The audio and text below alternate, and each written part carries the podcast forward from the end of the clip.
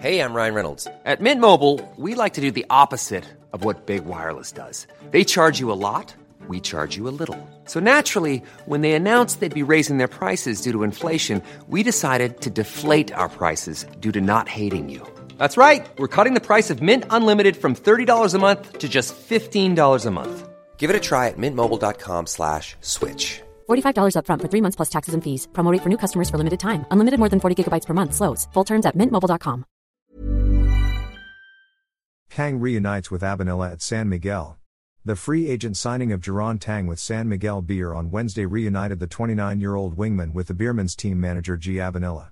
Unknown to many, Abanilla, an accomplished team executive with San Miguel, recruited Teng out of high school when he concluded his stint with Xavier High School prior to the start of the 2012 UAAP men's basketball season. Yes, I was the one who recruited him, for La Salle, before, Abanilla told the Manila Times. But Abanilla, a former decorated Green Archer, eventually gave up his head coaching job for La Salle after a brief stint from 2011 to 2013 to concentrate full time as head coach of Petron, now San Miguel. The San Miguel team manager said he is happy to see Teng grow from a player who just tries to overpower his defenders through sheer might to one who has developed all around skills in the Pro League. I think Jeron has improved a lot as he matured, said Abanilla, who has contributed to the franchise's nine PBA championships since 2014. Before, he can just simply overpower other players with his strength alone, but since PBA players are as strong as he is, he decided to hone his finesse approach of the game and worked on his shots, he added. Teng started developing his skills during his La Salle days that saw him earn the 2012 UAAP Rookie of the Year and become a two time UAAP men's basketball champion in 2013 and 2017.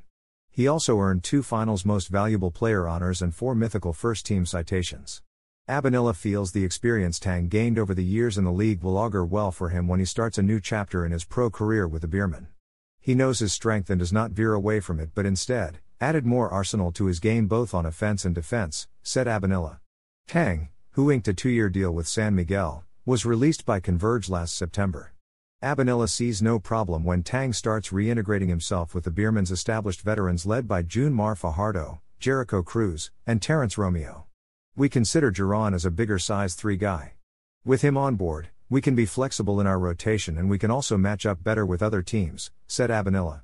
The Beermen are considered the top favorites once again to crowd the Barangay Ginebra Kings, who are set to defend their Commissioner's Cup crown. The Import Spiced Conference and the PBA's 48th season will start on November 5.